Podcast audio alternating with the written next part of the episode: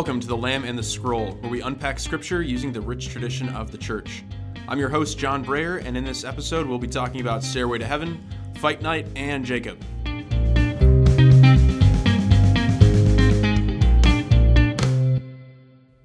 In this episode, I'll be breaking down two stories that relate to Jacob that we find in the book of Genesis. But before that, perhaps a quick recap of some of the major characters, uh, at least in recent chapters of Genesis. First patriarch is Abraham. He's called by God to go and move to a new land that he will be shown. He's promised many blessings. And as part of this, the Abrahamic covenant comes into formation. In this covenant, he's promised a land and a nation, a kingship, and a great name for his family, and a blessing for all nations from his line. He marries Sarah, and they together have a child named Isaac that carries on the family name. Isaac marries Rebekah. They have two children, Jacob and Esau. Jacob's actually the younger child, but through a series of interesting deception and trickery and uh, a trade, he ends up, Jacob, with the blessing and the birthright that was due to the older brother, to Esau. And so that brings us to this episode, where we will be exploring two stories as they relate to Jacob's role as patriarch. He is an unexpected patriarch because he is a younger brother, so that's part of what we'll be exploring today. But for now, back to the storyline. The first of the two stories that we'll be exploring together in this episode is found in Genesis chapter 28. I'll give you a moment to read the story. So you can find it in Genesis chapter 28, verses 10 through 15. All right, some basic background to this story. Jacob has just received the blessing of his father. He had previously received the birthright. He had traded his brother Esau uh, in order to receive the birthright. So Jacob, the younger brother, was not supposed to receive either of these, but now he's going to get the inheritance from his father. He is also going to carry on the family's name with the blessing of his father. He's achieved this blessing with a little bit of trickery. Essentially, he's worked with his mother, Rebecca, to deceive his father, Isaac, into giving him the blessing instead of Esau. And so at this point of the story, the reader is wondering about whether or not Jacob can really carry on the family line, because it's really important in this case that we know that the family line is carried out properly. Because remember, it's this family line that's going to carry the Abrahamic covenant to fulfillment. And for that to take place, there has to be a family line, and it seems to uh, there seems to be muddy waters at this point. And so this story that we find in Genesis chapter 28, I think can correctly be read as an affirmation by God that Jacob is going to be the one through whom the covenant uh, will be fulfilled. It's through his line. He is the next patriarch in line. That there hasn't been a mistake, there hasn't been uh, complete destruction of God's plans. No, the plan will continue to be fulfilled. Uh, God will work through Jacob. And so in this story, we have Jacob uh, falling asleep and dreaming about this stairway that connects heaven to earth. We see these angels going up and down. It. And there are three main parts of God's language to Jacob that I want to draw to your attention. So, first of all, in verse 13, God begins by stating his identity. He says, I am the Lord, the God of Abraham, your father, and the God of Isaac. What he's telling Jacob here is, yes, this is the same God of your father, the same God of your grandfather. Two, he goes through a series of promises. He first, in verse 13, notes that the land on which you are lying will be given to you, Jacob, and your descendants. Two, in verse 14, God promises that the descendants of Jacob will be like the dust of the earth, and that they will spread out over all of the earth. And three, at the end of verse 14, we hear this promise that in you and your descendants, all families all over the earth will find blessing. Now, if we're reading this carefully, we should recognize that these are the same promises from the covenant with Abraham just a few chapters ago. And so what's happening here is that this covenant is being reiterated. God is telling Jacob that he will work through him. And he concludes in verse 15 with a very clear statement that yes, it is through Jacob that this covenant will be fulfilled. God says, I am with you and will protect you wherever you go.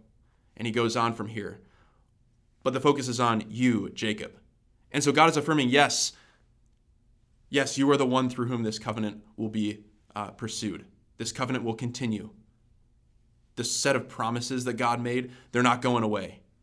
Sure, did Jacob get uh, to this place as patriarch through a, an unconventional route? Of course he did. And as a result, I think it's very easy to see Jacob as an example of God choosing the unexpected.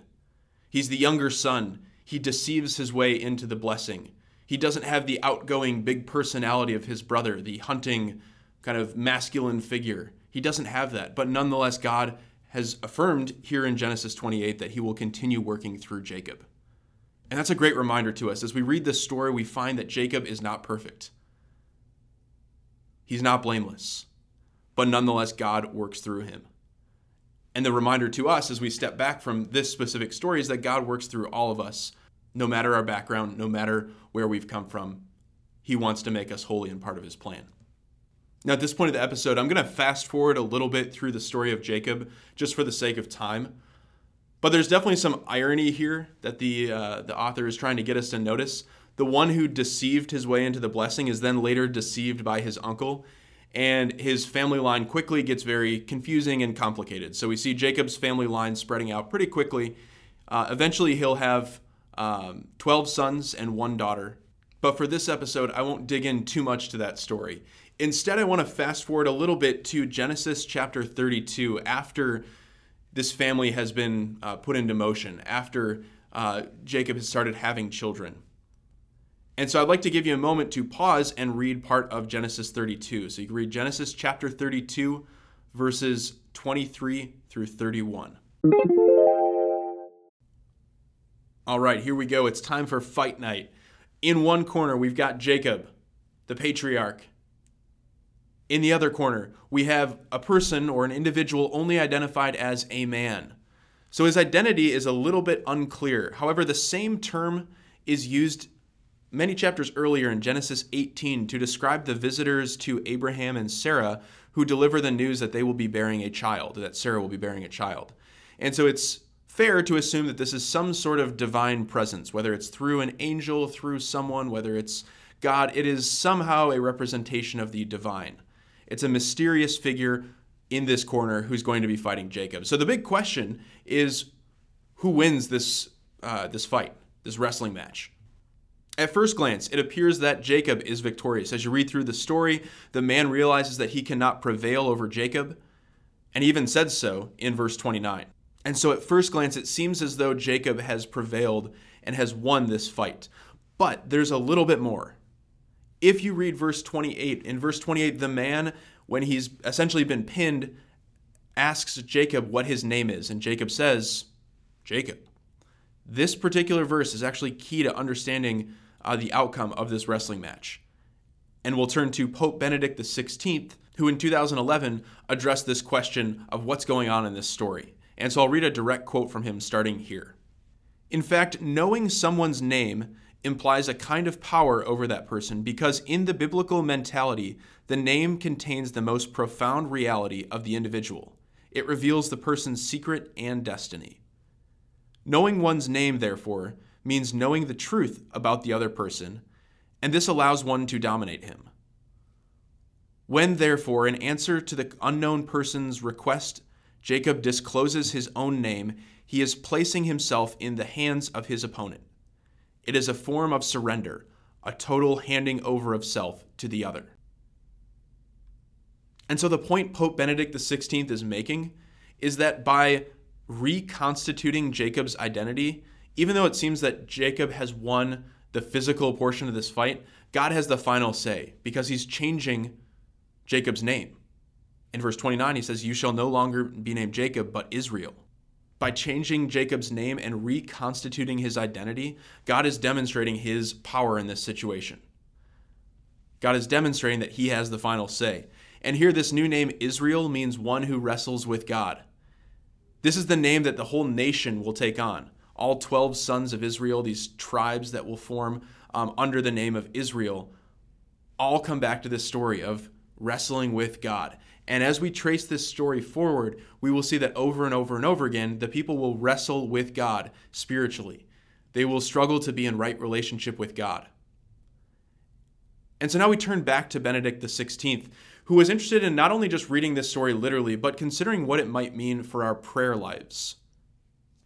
And so we had some interesting comments as we push this story a little bit farther beyond just the context of Jacob and ask what it might communicate to us. We turn back to Benedict XVI. who says, quote, Prayer requires trust, nearness, almost a hand to hand contact that is symbolic not of a God who is an enemy, but a Lord of blessing who always remains mysterious, who seems beyond reach.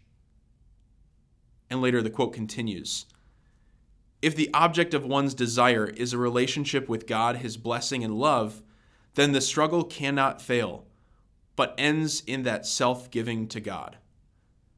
And so Benedict XVI reflects on this story and shows that even though it appears that physically Jacob has dominated this wrestling match, he still submits to the will of God. And that's what our prayer is all about is submitting to God's will, turning to God, wrestling with him, asking these questions of why are these things happening to me, but then nonetheless submitting to God's will for us. And so as we look back at Jacob's story, he is certainly not a perfect character. He deceives, his family has struggles, but nonetheless, he pursues God's will. He submits to God's will, as we saw here in this story in Genesis 32. And so, as we look forward to the Israelites and to this nation that will begin to form, we keep this name in mind the name Israel, which means one who wrestles with God. The Israelites will consistently struggle to remain in right relationship with God. But that's all the time we have for today, so thanks for listening, and we'll see you next time.